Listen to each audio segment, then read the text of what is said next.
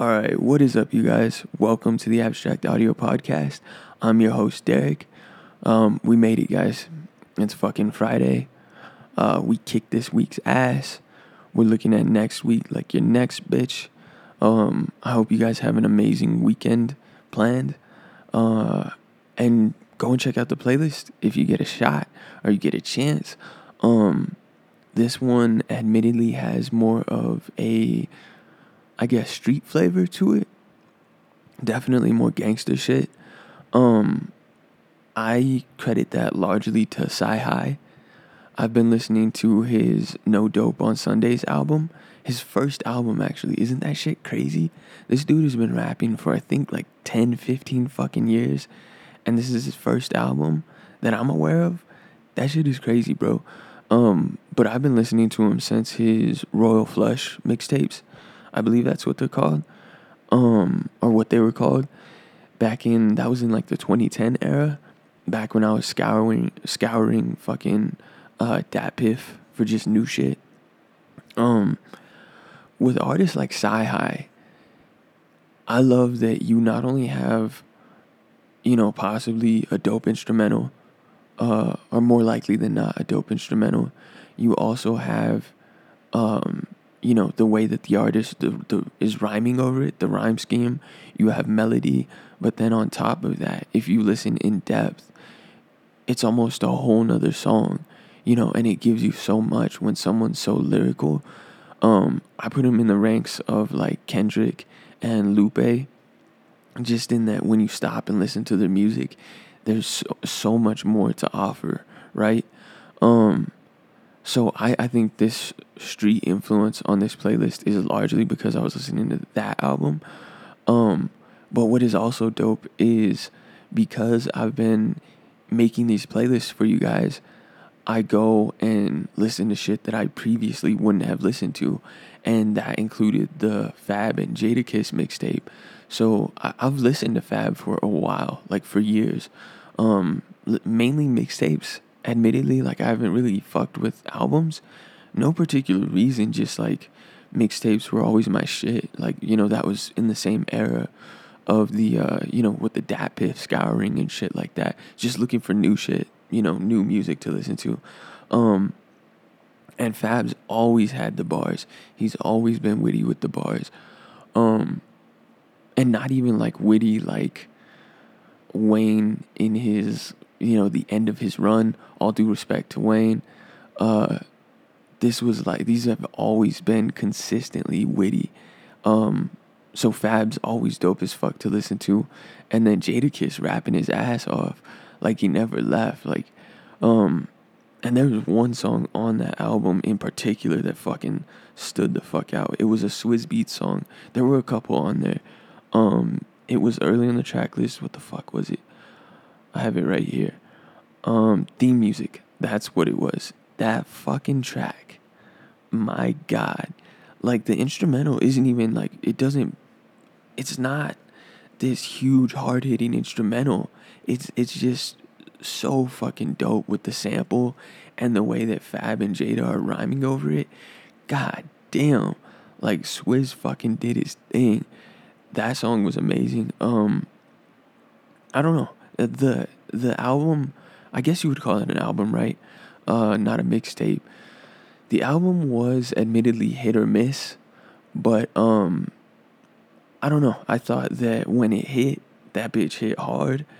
Um, so between that and the CyHi, um, some throwback Pusha, and even some early Kanye, and then just some like little odd songs here and there that I tried to integrate and make fit. Like I'm having fun with these fucking playlists, you guys. Like it's just exciting to do. Like you know to try and take a song like that's why I want suggestions from you guys going forward is like so you guys give me a suggestion for a song or whatever. I go and I might have a certain like flow to the playlist, but I like integrating like just songs that shouldn't fit but fucking do. So it's fun to fuck around with. So you guys, if you guys get a chance, uh, go and give that a listen. It's much appreciated. But all right, let's get into it. Um, UFC 218 is this weekend. And just on face value, just looking at the main event, um, the Max Holloway and Jose Aldo 2 fight, it is just because of the world class fighters that each of those guys are and the world class level that they bring to the sport, um, it's already a draw for me.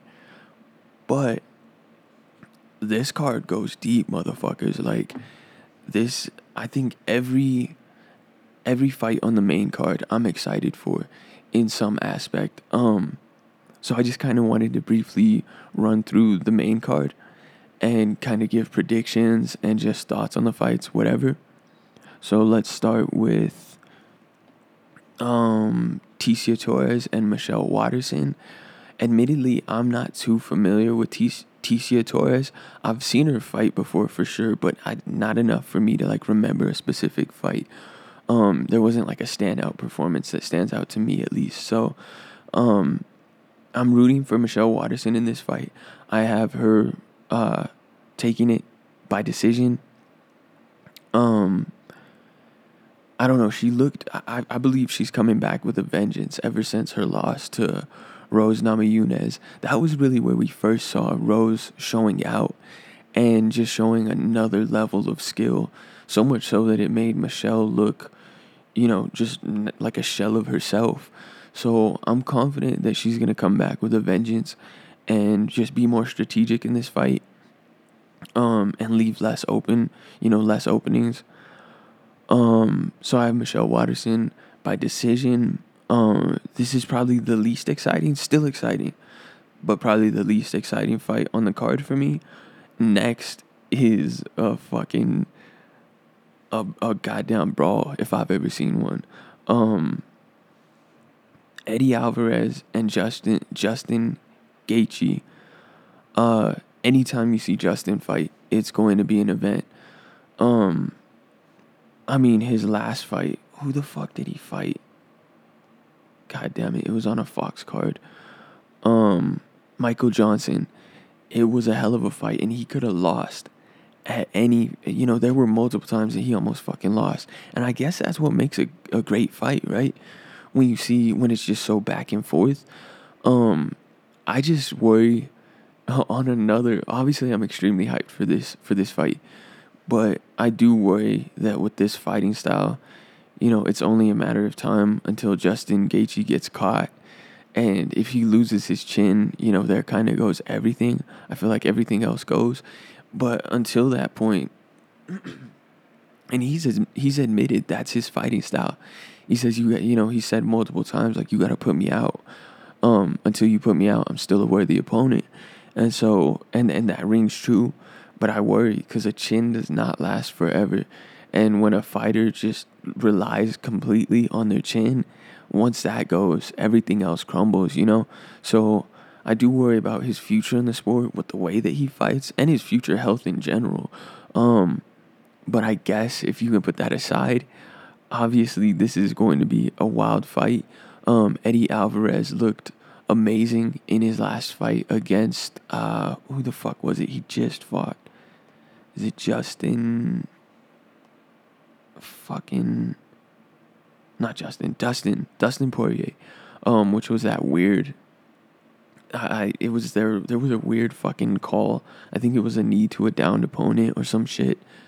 Um, and it was just one of those like, you know, where the ref. Well, it wasn't even. I believe it was uh. Herb, I believe that was Herb, that was refing that fight, and it wasn't his fault. You know, it was uh, it was just an odd event. It was just some, you know, some fuck up, and that resulted in a no contest but in the time that the fight did last, it was very back and forth, and Eddie was just, you know, proving himself as a very worthy opponent, and that he, you know, since the Conor lost, he's or since the Conor loss, he's still, you know, he's still a world class opponent. So this is gonna be fucking insanely exciting to watch.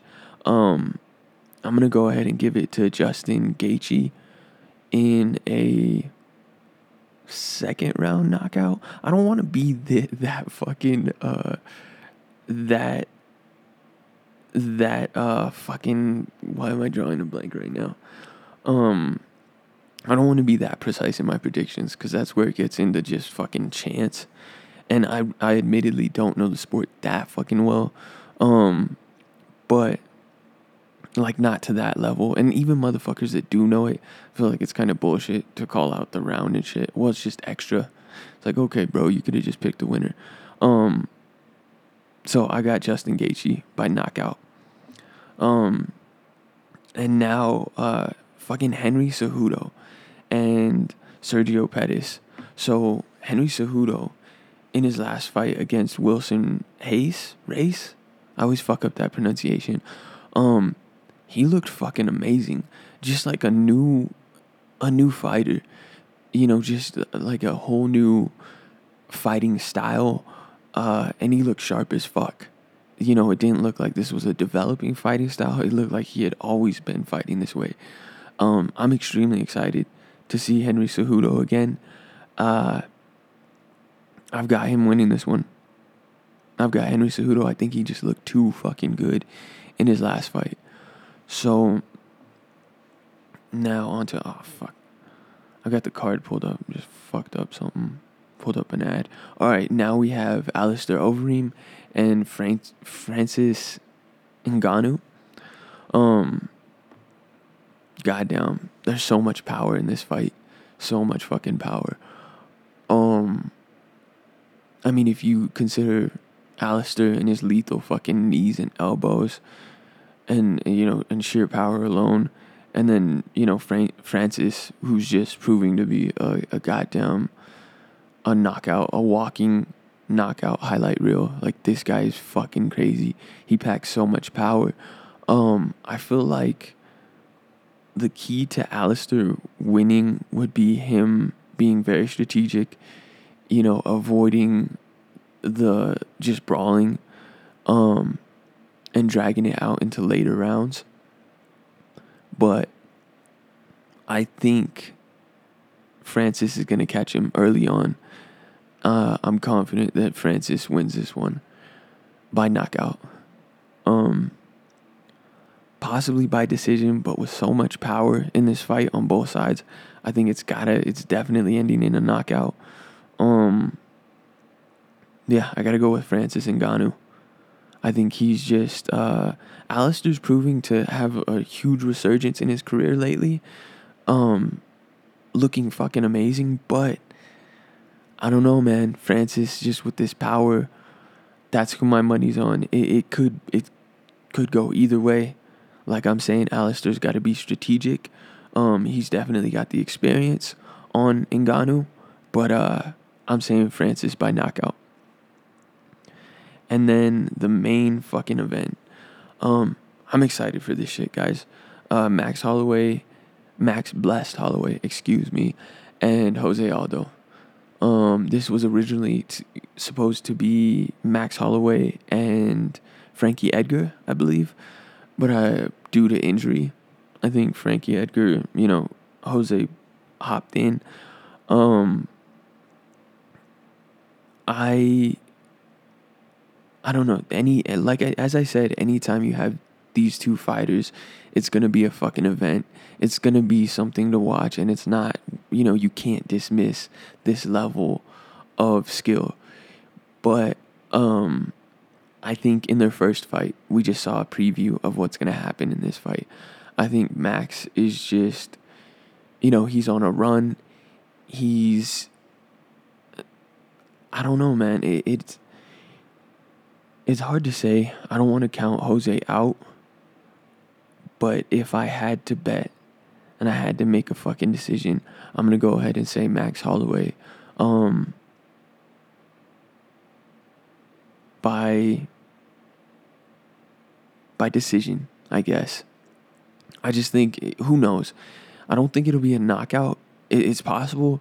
I think a submission is likely more is, is more likely than a knockout. But I'm gonna go ahead and say a, a he go it goes to decision and Max Holloway wins this one. Um.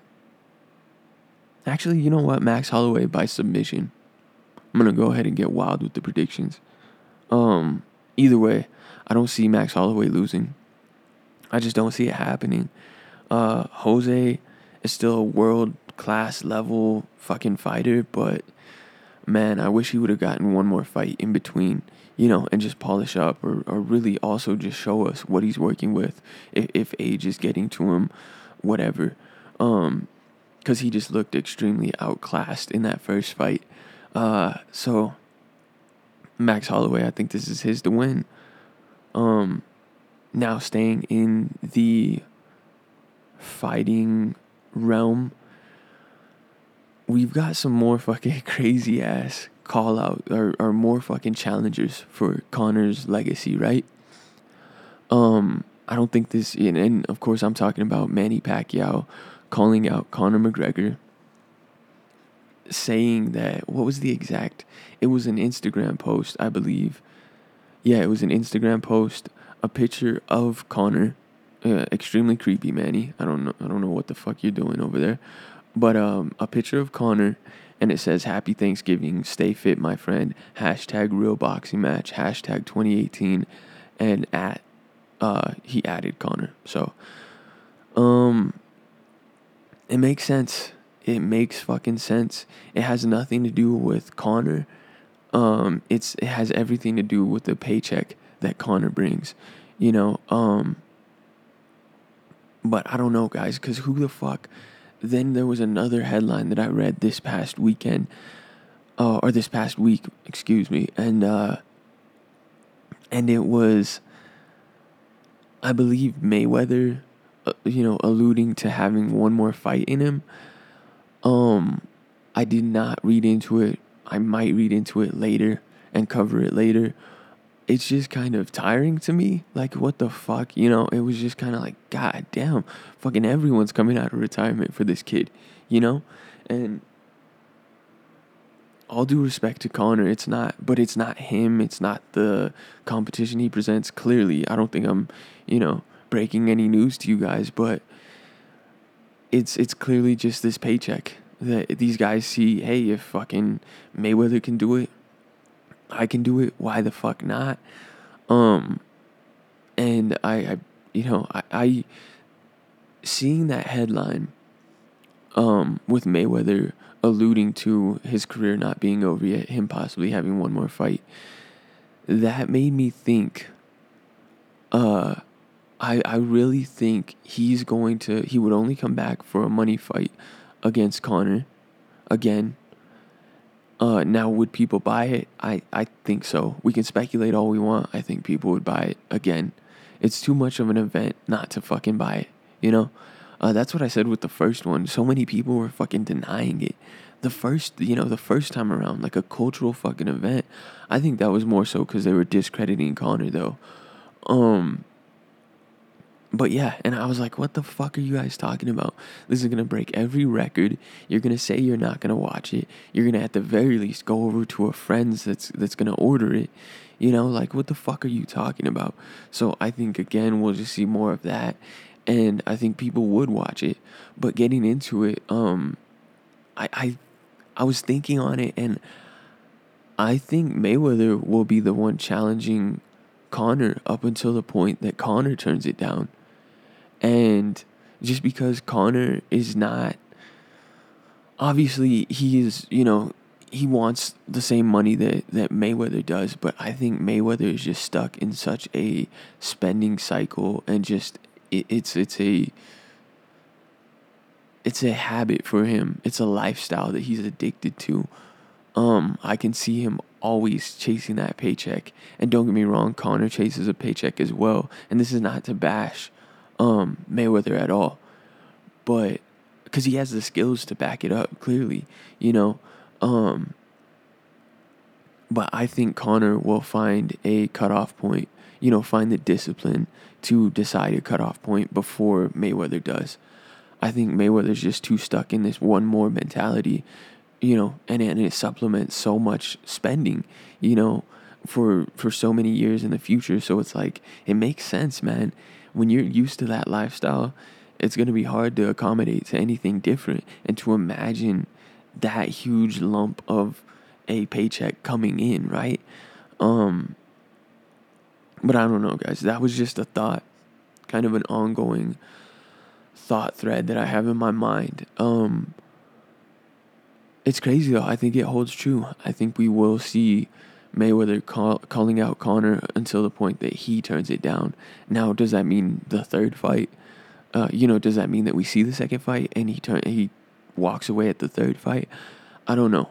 It, it obviously there is. A, it kind of depends on what happens in the second fight. Um, but who the fuck knows? So getting back into this Pacquiao calling out Conor though, um, it's just getting fucking ridiculous, you guys.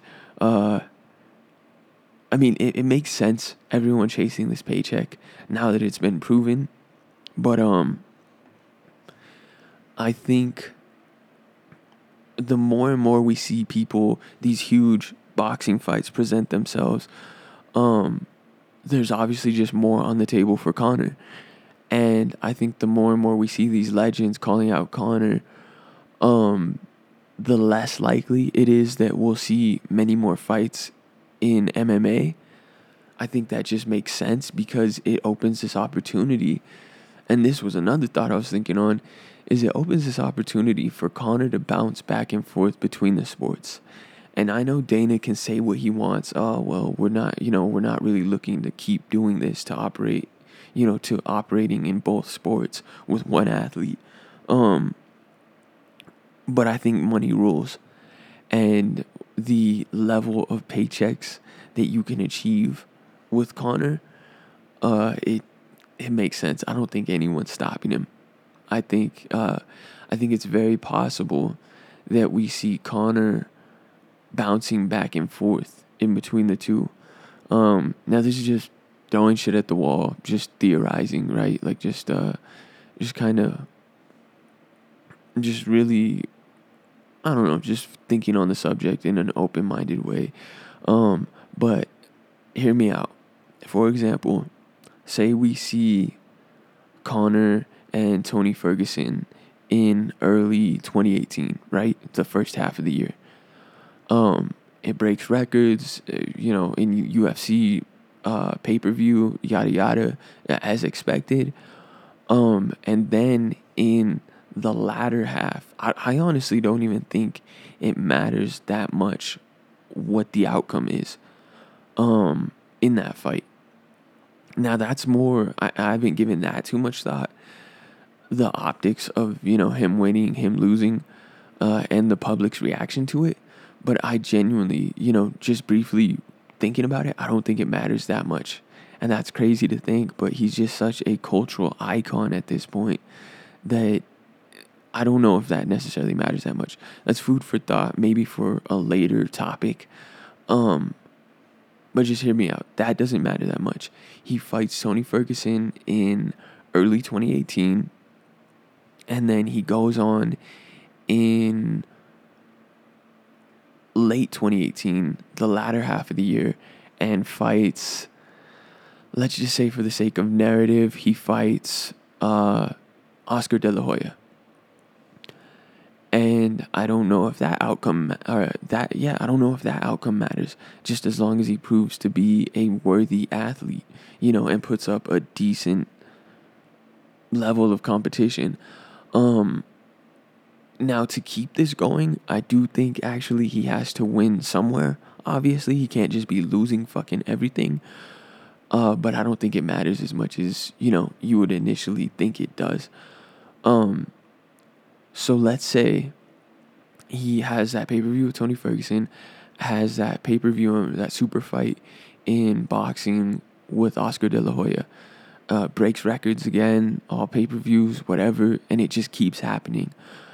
Um, then in early 2019, we see him come back to the octagon, and I don't, I don't know if Khabib is a worthy opponent or like a, a likely opponent rather. Um, but let's say the trilogy with Nate. Let's say that finally happens in early 2019. He comes back you know, Conor comes back to the octagon. It breaks all records, you know, as expected. Then in late 2019, you know, he keeps up this two fight structure where he bounces back and forth and two fights a year. I feel like gives him enough time to be training, focusing on the sport that he's going back into. Um, this is all just theoretical, guys. Bear with me. It's just kind of fun to think about. Um, at the very least, you know, it's just kind of fun to bullshit it. But uh, so and then as expected, in late 2019, after the trilogy with Nate, after that breaks all sale records and and so and so on, then he finally fights, um, let's say Pacquiao.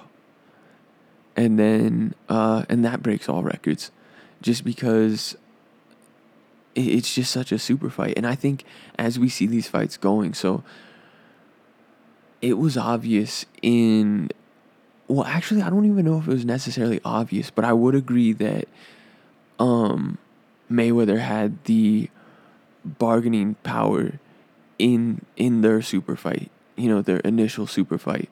Um because it took him to accept the fight, took him to entertain the fight. He's always been a professional heel. Um he does it so goddamn well. Um I think you know, if we see these fights continue to happen, these super fights, I think Conor they they're only more and more appealing to Conor because he he's the he he even in this next fight, say he fights Oscar De La Hoya, I don't even think it's an argument that he is the the A side, right? Like the side that brings all of the views, um, or the majority of the views rather. And then obviously in the third fight, say it is against Pacquiao, um, you know, he he only gets more and more of a top stance in in the financial side of it which I think only incre- increases the likelihood that he entertains these fights and really seeks them out. So, I don't know, just throwing this shit at the wall. It's kind of fun to theorize about. You guys let me know what you think about that shit. Um, who out of the opponents, say we throw Mayweather back in there for a second fight, who out of um, Pacquiao, De La Hoya, and Mayweather, who do you guys want to see? Are you just over it? Or or I feel like even people that say that they're over it just say that they feel like they're over it. As it builds, again, it's a cultural event, and uh, I think you'll end up watching it regardless. But that aside, who who would you guys rather see out of the three? I'm interested. And uh, do you think the order matters? Do you think it's possible that we see these continue to happen? Because I think that bouncing back and forth um, opens the I guess financial side of things so that it's just these fucking box office breaking, you know, events each time. Um and it's enough time away from each sport so it builds up. I don't know. Who who's the who the fuck is to say? If you would have asked me if that shit would have happened, you know, the initial fight between fucking Mayweather and Conor motherfucking McGregor, like what the fuck? I, really think there there aren't nearly as many barriers as we think there are. There's so much possibility. Um maybe maybe uh fucking De La Hoya and Pacquiao should fight for a chance to fight Conor, right? uh who who the fuck is to say you guys? Um I guess only time will tell. I, I'm interested in Conor's next statement. You know, uh just seeing where the fuck he goes. I'm gonna be watching every fucking, as with the world, I would imagine. I'm gonna be watching every fucking word that comes out of that man's mouth in the post fight interview in this upcoming UFC, which I'm assuming, you know, the, the, the Tony Ferguson is clearly the next fight that he's chosen, regardless of what Dana says. Because I think recently Dana uh, let out a statement saying that, you know, he doesn't know or that Conor's still in in the uh, state of deciding what what sport he's gonna compete in or or whatever or something of that. I think I think it's all bullshit. I completely disregarded it for the most part. Um, I think it's pretty much decided he's gonna come back, uh, fight Tony Ferguson, and as I said, I'm I'm fascinated to see everything that that man fucking says in the uh, the post fight build up, or not the post fight build up, the the pre fight build up, whatever all of that shit, man. Um, fascinating times, guys. There are less barriers than you think. Trust me. This shit is this shit is just so crazy. But all right. Now, um I wanted to touch on a topic that I initially saw with Dead End Hip Hop. It was a video that they put out. Um, with shout out to Dead End Hip Hop making fucking major moves. They were like on this goddamn set. And I remember when they were just fucking what back in what was it like 2010 the uh it had to be fucking damn near 10 years ago now you know watching them fucking reviewing albums in like their backyards and shit. And to now having a set and now having artists like re- recently Lupe uh responded to this this actual video um and you know they have artists responding to their shit because they are that big of a cultural voice. It's just impactful man and, and it's so dope to see fucking beautiful to see. Um and it's only possible in this digital age man you know that these dudes just go from fucking reviewing albums in depth as fuck in in the back of their you know in the back of their house and and fucking or in the parking lot of some fucking restaurant or some shit. And now they were on a full on set and I think it's only a sign of things to come. Uh, I I love what those guys are doing at Dead End Hip Hop. And anyway so it was a video I'm sh- eh, you guys might have seen it. It was on um it was with the company man who I know has done a lot of uh, content or, or regularly hosts for uh, Hip Hop DX. And, you know, in the same vein of Dead End Hip Hop, he gives insanely insightful breakdowns of just his is more so cultural topics though. Um, and, and he breaks them down in such depth that it's fucking fascinating. It's like college professor type shit for real. And uh, and Dead End Hip Hop is more specific to albums, but they are dabbling in topics. And if you guys haven't checked out, check out their fucking podcast. Is the mic still on? I listen to that shit religiously. I mean, that is one podcast. I have quite a few in rotation, but that is one podcast that almost every time it it pops up in my um in my fucking queue or whatever, you know, it auto downloads. I'm listening to it that fucking day like I just make time for that fucking podcast and just it, it's dope dope content you guys. So check it out if you haven't. Again it's at uh it's at dead end hip hop. Is the mic still on?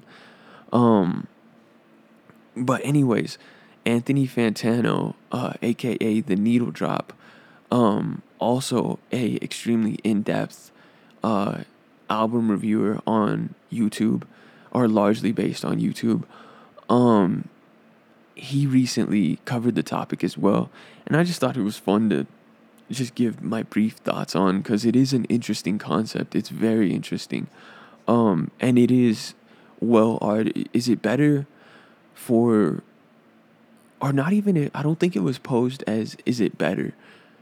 I think it was posed as would you rather see your favorite artists um, burn out or fade away? So, meaning, would you rather see them burn out? I, I get mixed up because these fucking terms, dude. Um, so burnout, if I remember correctly, was they just kind of stop cold turkey. A perfect example I felt like was Andre 3000 so they stop with you wanting more, right? Or would you rather they fade fade away? So, um, with all due respect, kind of like what what Big Boi is doing, and I only draw that comparison just because it's like two artists in the same group that are that chose two very different paths. I think it's a perfect example.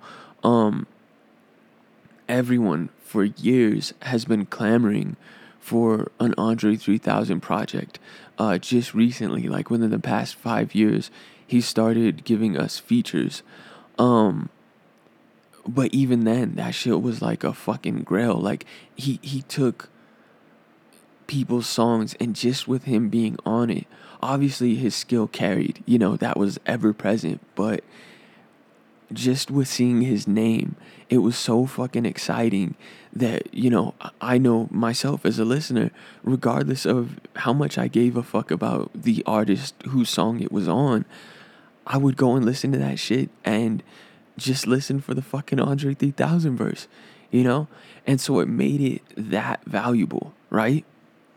And i think that time and that staying away and not giving us a project is crucial aside from the skill obviously you need the skill don't dismiss that shit and when it comes to skill it's not even debatable that you know andre 3000 is a fucking you know he's he's a pillar in hip hop like he is just such an open thinker and and just so skilled it's, it's not even fucking not even worth a conversation, right? Like it's just it's it's a given. And um so that's that's essential. But aside from that, I think it's crucial that you don't give the people what they want when they want it. You wait and give it to them on your terms and even then you just give them a little a little sample, a little taste test, right? Um but so we've seen that happen over the years with Andre 3000. We've seen interviews with you know likely your favorite artist. I mean i know i think it was wayne even back in the height of his career um, that consistently said in interviews that andre 3000 was his biggest influence and his favorite artist. And it just happens consistently. It, he's probably the most consistent favorite artist that you hear or, or that i've heard in you know in interviews that artists mention. Um now, also, you know, so so we saw that happen. So clearly, there's a ton of influence there, right? Um, but then also, now you have Big Boi, right? Which no knock to Big Boi. This this on the surface seems insanely disrespectful to Big Boi, right? Um, I honestly I don't think he's fading away, but in the context of this question, I think that's what you would categorize it, right? Like he's staying present in the culture. He keeps reinventing and keeps this new sound that I think is very true to the fucking OutKast DNA. Uh, more true than people would even give it credit. And it's just bizarre to see because it's almost like it, he's not nearly, not even it's almost like, I think he's not nearly as appreciated just because he is so ever present, you know? Um so I would argue that this is the perfect example. Um so what do you guys think on on just Big Boi versus Andre 3000? Like how do you view them? I would I would bet that most of you probably view Andre 3000 as like god level MC, right? And no knock to Big Boi, he's just somewhere um in the fray in the fray of dope artists is where I think most people would rank him. And I think that's largely based off of him being so ever present in hip hop and consistently dropping projects. So it's like when you when you're an artist and you keep creating or you do it for the fans and you keep you know creating dope unique ass projects um cuz people sleep on him. His projects have been fucking you know dope as fuck and just experimental. And yeah, in in being so experimental, they're gonna be hit or miss for a lot of listeners. But I think that's that's a huge part of the OutKast DNA that he carries with him that is just hugely overlooked because he's so ever present in in our culture. So um I don't know. You know, I, I think if he were to have spent time away, and drop projects maybe what every fucking five years? Or build the anticipation and drop it after 10 years or some shit? I think it would be the impact would be bigger and people would view him in a higher regard. But i don't know. I, I think uh, you know people who listen to like 90s music and and kind of like the og's in music that that really listen to you know, the Snoop Doggs or, or the pillars of what made hip hop, right? Um, I think it's obvious to them that Big Boi is a staple. But in the younger generation, you know, the younger you get, I think it just gets lost in time. And what remains is this myth of a fucking Andre 3000 album. So it's hard to say, you guys, but I think that's kind of a perfect example. You know, so in that example, you know, you guys let me know who, you know, how do you view Andre 3000 versus Big Boi? And, uh, you know, just kind of, I, I, I don't know. It's fascinating to fucking think on. Um, it was, yeah, it was in watching the video that I thought on this, and I thought it was kind of the perfect example. Um, also with T Pain, you know, with T Pain, like if he would have just burnt out and you know, stopped creating after the huge dominance that we saw in what the early, you know, 2010 era. Um, he owned radio. He owned fucking popular music, not even just fucking hip hop, popular fucking music. Um, and now that he's coming back out, admittedly, no disrespect to T Pain, even listening to interviews, I'm more inclined to listen to his music I'm more inclined from listening to interviews to listen to his new music than I am from his previous discography and the nostalgia that it has in my teenage years, which is fucking crazy. Cause don't get me wrong, you know, his his songs, those, you know, uh, what is it, like buy you a drink? I mean, the the list goes fucking on. Um those songs still go off when you play them because it's so nostalgic, right? But knowing that, I still am not that excited to check out his new Oblivion album.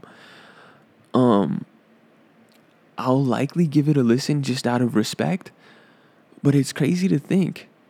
And I just wonder that if he would have stayed, you know, uh, I don't want to say stayed quiet, but just not came out with more music and just got into real estate or some other shit. Um, I wonder how I would view him and how that shit would change.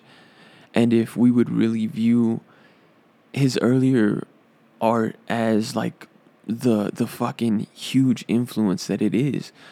Um I don't know guys, it's it's interesting. What are your thoughts on T-Pain? You know, how do you view him cuz he likely was a huge part of your your life. You know, just because he was such a moment in music and a moment in entertainment, like he, you know, a fucking cultural icon at a point. Like you couldn't everyone knew who fucking T Pain was. So now I wonder how you view him. And have you listened to his new project? Probably not, right? It's just interesting to think on, guys. Um, so shout out to Anthony Fantano and even more so Dead End Hip Hop for the food for thought. I love what you guys are doing.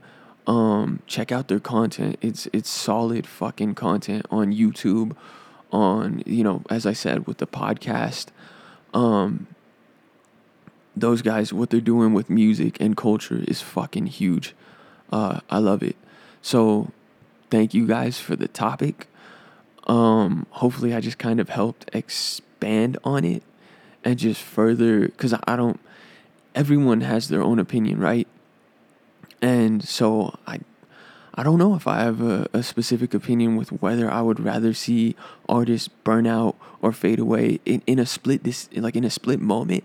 I would probably say I would rather have them fade away because even in their later years, um, you see them, you know, there there usually are gems and just solid pieces of art that, that do hold value.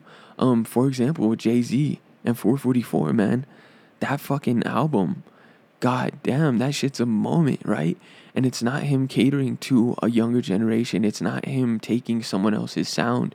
It's like a 40 slash 50 year old Jay Z sound, and it's dope as fuck, you know?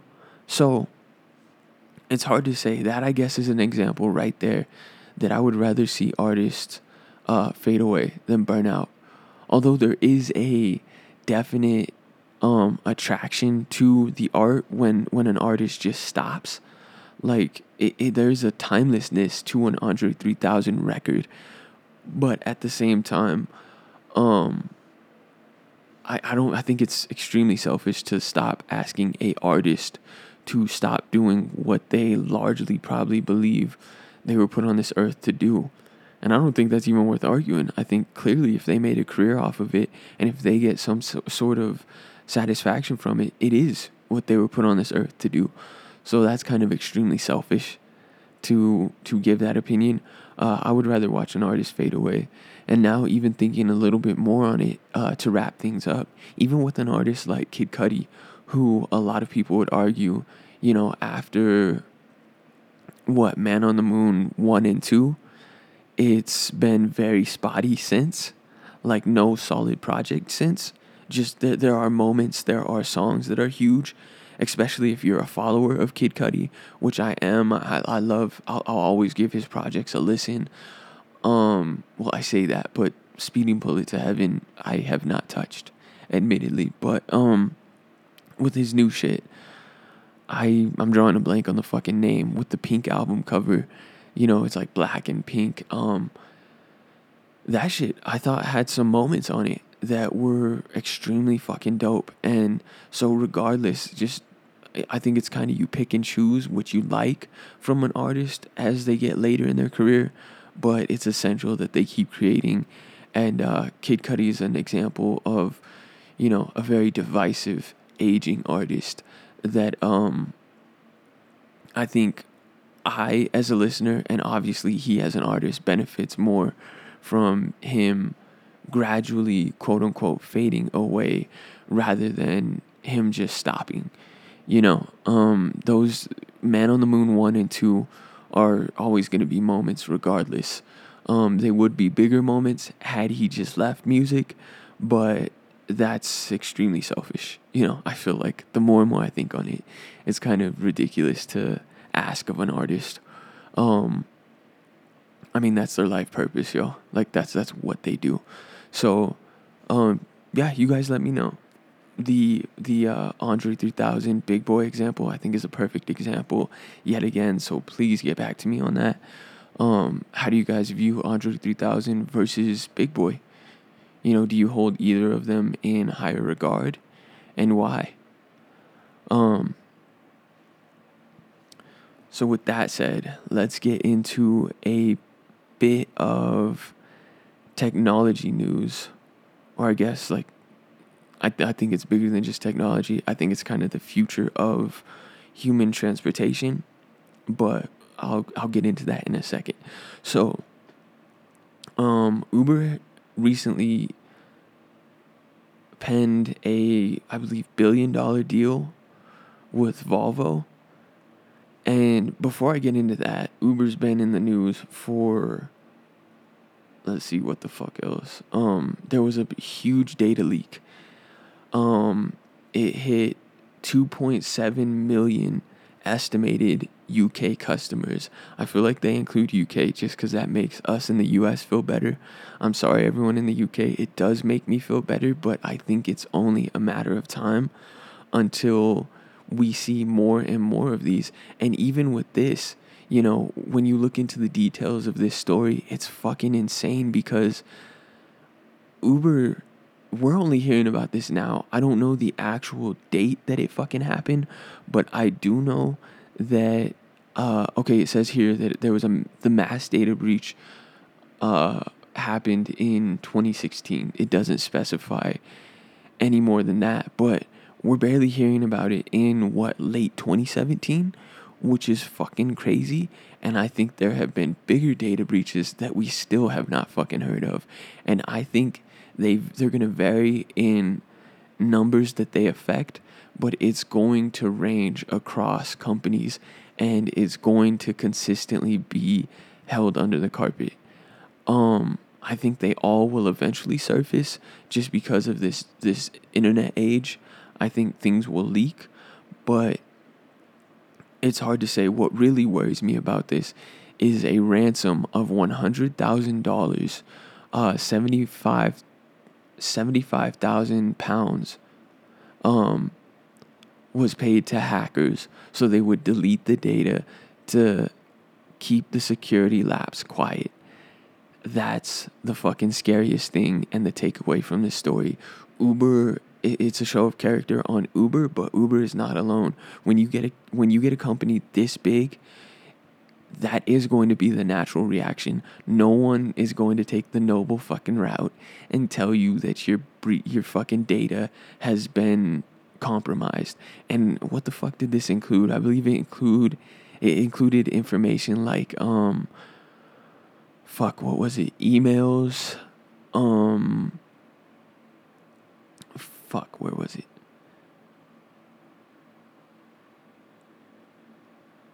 Uh god damn it. I can't find it right now. Um a ton of personal information though and that's scary as fuck. Um, okay, it says usernames, email addresses, and mobile numbers of customers were among the data that was hacked. Uh, that shit is only the the tip of the iceberg. It's only going to get you know obviously different companies have different ranges of uh, people's data, you know different different aspects of our data, but this is only going to be more and more common and these payoffs are going to it's going to it's getting scary you guys like we just don't see it right now because i guarantee you uh, more more has been unseen than has been seen but definitely more has happened than has been seen so uh, i say that with full confidence um so I just briefly wanted to touch on that because I haven't mentioned it before, and I feel like you can't mention something like Uber without mentioning that. Um, it's scary fucking times, you guys. But it's only natural, in my opinion, because we have so much information out there that naturally becomes the value of a company is is the information that they have on this expansive customer base, right? um uh scary shit. But the main part of the story that I wanted to touch on was Uber recently inked a deal with Volvo. Uh, so Uber inks a one billion dollar uh, deal with Volvo for twenty four thousand autonomous vehicles. Uh, I think this is fascinating. I think, you know, there was a, a podcast recently where Rogan was talking about um, how he thinks there will, you know, owning a vehicle will only be normal throughout the next 10 years roughly. And uh, and then he also mentioned I believe it was on the Ryan what is it? The Brian Redban, excuse me. The Brian Redban podcast just recently um where they discussed this and they also mentioned a Tesla cab like service that exists currently in California, which I knew nothing about. And uh, Rogan touches on how it's perfect advertising for Tesla, which is extremely fucking true.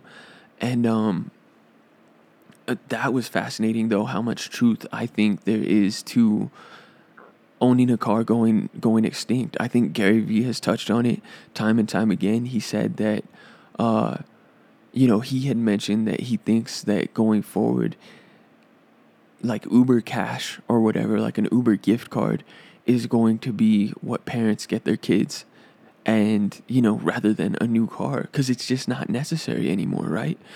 Um, and for the time being, it will be people who do have cars, I guess, that are using them to make money on the side.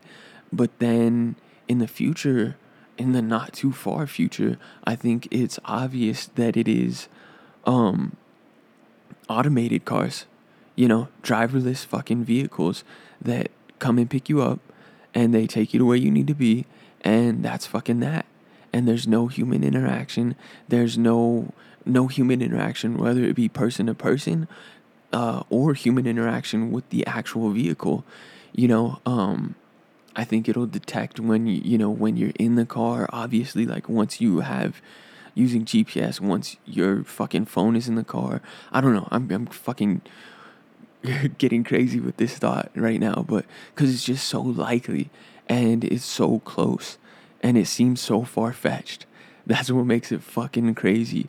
Um but you know, I, I think we'll just see more of this obviously with Uber getting involved. Um, I think we'll see Lyft clearly getting involved. I think uh, Tesla will only get more and more involved. And I think cars will start to transform the design of them.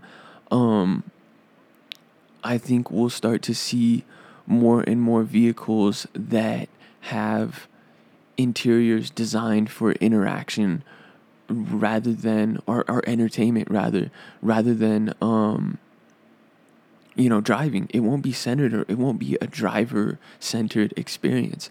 That's that's fucking old right?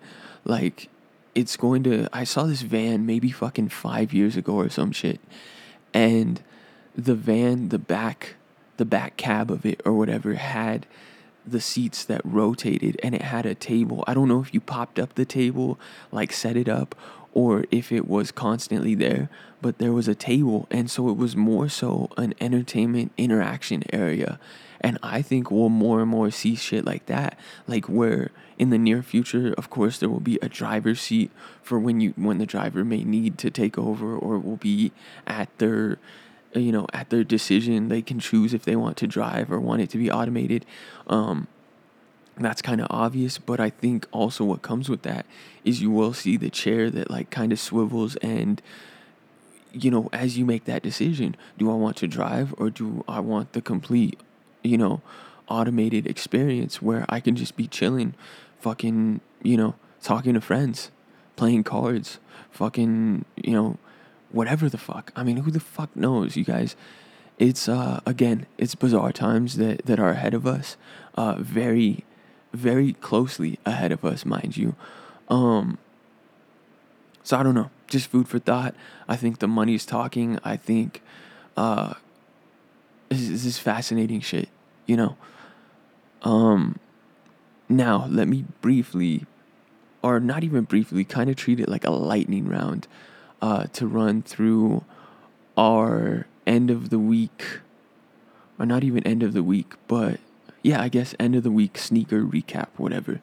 Um, okay, so last time I think we left off on. I also like speeding through this because it it, it makes me have a, a decisive opinion on the sneaker.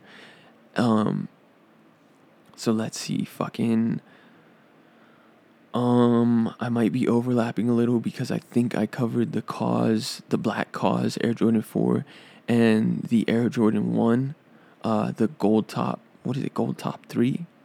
Um, but yeah, those released. Uh, the KAWS, the, the black KAWS is beautiful. I like it more than the gray. Um, shout out to you if you got that. There was a raffle that was through email. I thought it was handled well. I think, you know, be, you know, companies need to get creative going forward just with the level of demand with certain sneakers like this. Um, yeah, shout out to you if you got that. That shoe is fucking gorgeous.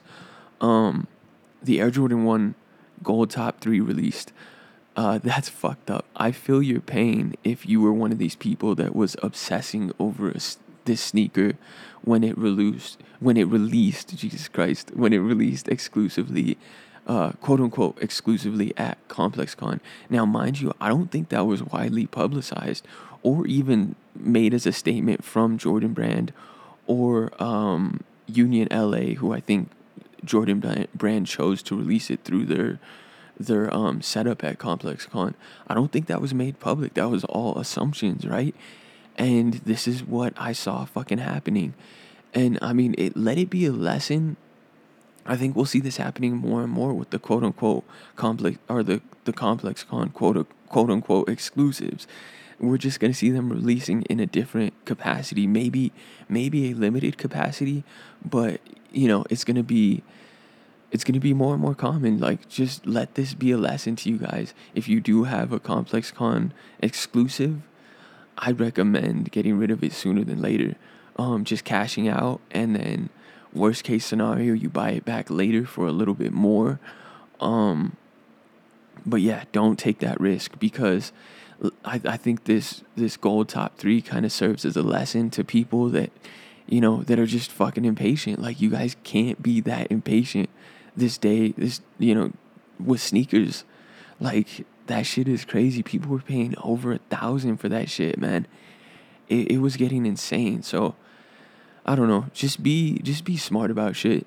Know that no sneaker it gets worth you know it, it's not worth that much. Like it's it's really not. Um. All right, so now where are we on the 29th which was this past wednesday we saw the stash nike air zoom spiridon release um it's a a legend not even legendary i guess we'll fucking go with legendary for time's sake a legendary colorway placed on a you know a retro model that nike's bringing back um or that Nike has brought back. I, I don't know. It's not great. I get if you fuck with the stash, you know, the, the previous collaborations and whatever, this is likely a must have. Um, I'm judging purely based off of aesthetics. It's it's good looking in that it, in that blue palette, but other than that, it's it's nothing special to me. Um, all right, now November 30th, we have the fucking uh, Nike Air Force One Low Rockefeller release. Um, mind you, this is off Sole Collector, so if you if you guys either want to run through them with me, or if this shit is not credible, fucking go see Sole Collector about it.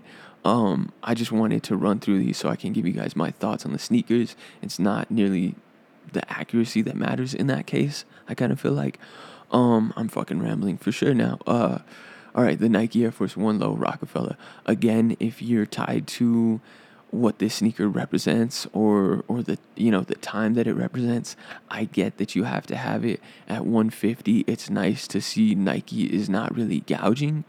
Um and it's dope to see Jay existing in multiple facets like, you know, just being involved in such a high level of sneaker collab with Nike and, and so on and so forth while being involved with his recent Puma Clydes that released the 444 tan Clydes.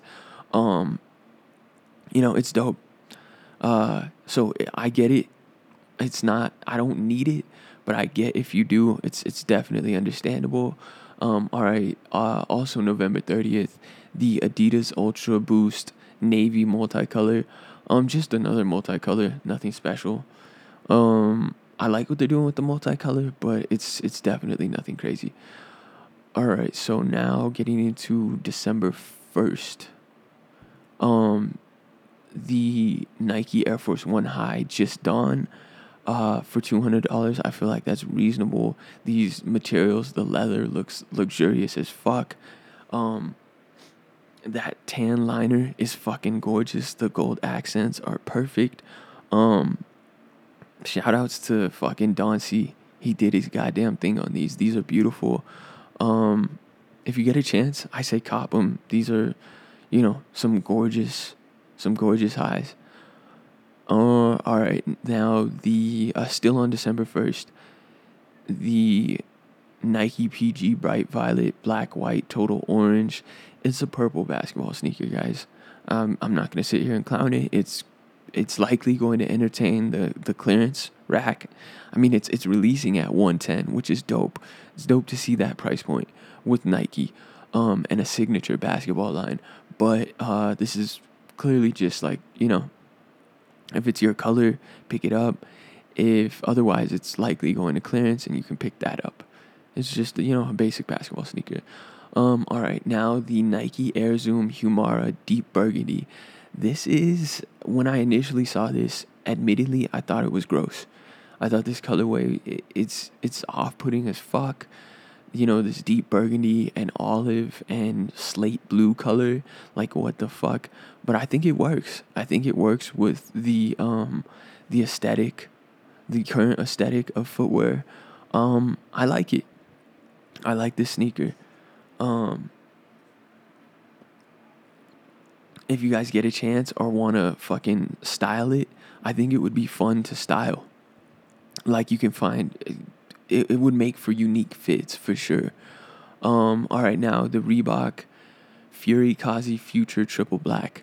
Um, shout out to Future for having a collab, but this shit just looks like a mess. It looks like just designs thrown on top of designs. Um, I don't know. It's bizarre to see someone who's so influential style wise, you know, their signature sneaker fall so hard. And this is a later topic that I'm almost positive I want to talk about. Um, I don't know if we've ever really seen a very popular artist release a signature sneaker and see it do well other than Kanye. Um, definitely see it do well on a on a wide scale. Um, there might be a niche following that follows that that artist, and so therefore they follow the sneaker. Um, maybe more so recently. Now that I'm thinking about it, the um Golf Le Fleur that that uh Tyler's doing with Converse, those are pretty dope. But um it's not its own sneaker and that's kind of what I'm touching on. So we'll we'll get into that at a later date, but um just food for thought. Uh if it's your thing and you want to support Future, I get it. 250 is fucking ridiculous.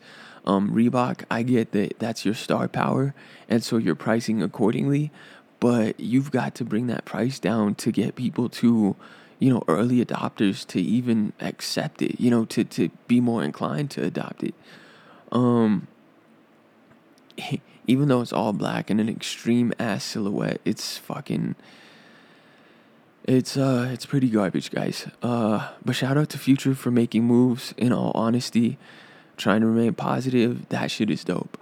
Um all right, now the Nike Air Humara Varsity Maize. This for sure is the uh more popular colorway out of the two, the more easily uh, it, it's it's definitely easier to style it's just, you know, it has yellow hits. It's a very technical silhouette. Um, you know, black, gray. Uh, this this sneaker looks gorgeous, guys. I really like it. I want to see how people style this shit. I'm excited. Um, take a risk. Get this sneaker. Fucking flip it. Hashtag the uh, abstract aesthetic, and I'll go through that shit. Possibly feature your guys' pictures. I, I really wanted to have a you know the brand to have a community community base going forward, uh, be very community centric. Um, so yeah, I mean just style it, flip it. Uh, I want to see how people style this shit. It's uh, pretty excited for that silhouette. Um, holy fuck! All right, now the Nike Air Vapor Max Flyknit Bread, uh, the rare or the rare the fucking uh, red air bubble looks goddamn gorgeous. Um, I don't like the black upper. I would like to see a white upper and a red air bubble. That shit would be wild. Or an off white upper and a red air bubble. Um, they're doing something right with that multi with these different colored air bubbles though, on that on the uh, Vapor Max. Uh, it's dope. I definitely say you know I could see people copying this that red air bubble is everything. Um, now the Nike Kyrie S1 hybrid, what the? If Kyrie's your player, I get it. I get that you need it. Uh, this shit looks like garbage to me. You know, I've never, to be clear though, I've never really fucked with the what the line, other than the what the dunks, just because of the concept, and it's like the originator of the concept, right? But other than that, I I really don't fuck with the aesthetics of these what the sneakers. Um, but I get it. If that's your thing, if Kyrie's your your fucking player, by all means. Um, and 120 is reasonable, you know. All right, now the Air Jordan 32. Okay, we're on December 2nd. Um, Air Jordan 32 low, win like 96. This is boring as fuck. Uh, sorry, like maybe this this sneaker plays extremely well and the red and black colorway it's it's never going to miss you know and it probably covers the most um it, it's probably one of the highest uh sportswear team combination color combinations right so um if it plays well copy if it plays well and you play i mean copy otherwise it's it's pretty boring Um, Air Jordan 6 Retro UNC. This is a gorgeous ass 6. Um, that's all I have to say about it. This shit is gorgeous. I love the hits of the light blue and the way that they play with the contrast of the black. Um, now the acronym Nike Lunar Force One Low. I believe I named this the number one of the lunar collaborations. Uh, or not the lunar collaborations, the fucking um Air Force One Low collaborations. Or it wasn't even Air Force One Low. What the fuck am I talking about? Air Force One collaborations. Um, and that stands. It's gorgeous. It has such a technical uh, silhouette, and with it being all white, I feel like that's it's just a beautiful combination. Um, if you get the chance, pick these up. These things are fucking gorgeous. Uh, and so easy to fucking implement. I love that silver zipper. It's so basic but so fucking gorgeous. Um all right, now the Nike Little Posite One Hey Penny. Um, it's a clean kid silhouette, or rather a clean kids um colorway. So I get it. You know, if yeah, it's finally a clean kids colorway that is not fucking too wild. I mean, it is definitely wild. What the fuck am I saying? It has fucking writing all over it, but um, I don't know. It, it's dope. I, I like where 180 is for sure fucking insane. Um, I hope this is a kids colorway, but with that price, it makes me think that it is a adult release. No, I think 180 is the kids the kids price, and then 250 is the adult price. So, I mean, it's it's a pretty clean kids colorway. In all honesty, I like that the writing is also on the um. The what is it? The fucking plate, the uh not flight plate. What the fuck do you call it? Um, fuck, I'm for sure drawing a blank right now, but you guys get what I mean. Yeah, look at the sneaker. There's writing also on the uh, the arch area of the sneaker. It looks dope. All right, now December 3rd, we have Travis Scott Nike Air Force 1 low. It looks good. I like the cream piping. Um the silver you know, metallic type swoosh looks gorgeous on this. Um, it's a cop. If you guys get a chance, I say pick it up. This thing is gorgeous. All right, now the uh, December sixth. Let's see where we're stopping. Um, we'll stop on, yeah, December sixth. Uh, so we have the Nike KD10 multicolor. Um, if it's your thing, it, it looks good. I like the way the multicolor plays with the simple colors, the white, the gray, and the black. Um, if it's your thing, copy it. 150 is reasonable. I like the the the chance that they're taking with the KD10 design. You know, just with it being pretty wild, um, with the exaggerated lacing. Um, yeah, if it's your thing, copy it. Otherwise, I don't know. It's not really for me, guys. Um, with that saying, uh, with that being said, uh, this wraps up our longest episode yet. So if you guys, uh, you know, thank you guys for bearing with me. If you stuck through to the end, um, to hear this shit, you guys are amazing. Um, shout out to you. Uh, I fucking love you guys maybe this kind of makes up for Monday, right? Not really. Um, I fucked up Monday, but it's not gonna happen again. So, with that being said, you guys, I fucking love you. Um, I hope you get if you get a chance, check out the playlist. Um, thank you for supporting the the brand, the channel in whatever way that you do. Um, you guys are amazing. So I love you guys. You'll be hearing more from me soon. Have an amazing weekend.